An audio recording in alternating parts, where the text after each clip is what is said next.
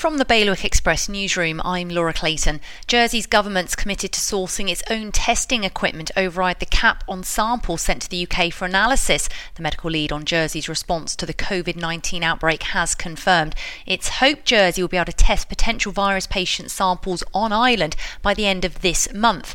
Guernsey has said it will be at least seven weeks before it can test on island.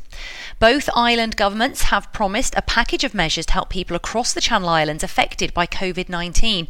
Guernsey's promised financial help to businesses and individuals, including payment breaks and a hardship fund.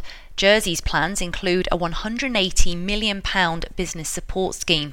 A group of 30 veterans and their friends have offered their time to assist the most vulnerable people in Jersey by collecting and delivering food and medicine, topping up electric keys, and other things. The Jersey Joint Services Veterans Association volunteer groups created a dedicated hotline which anyone can ring if they need help.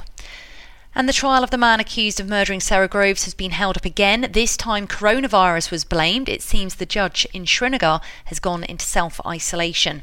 For more on all of today's news, go to bailiwickexpress.com. Your weather now.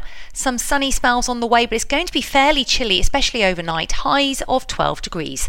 Bailiwick Radio News, sponsored by Liberation 75. Celebrate 75 years of freedom with Liberation 75. Find out what's on at liberation75.je. There's something for everyone.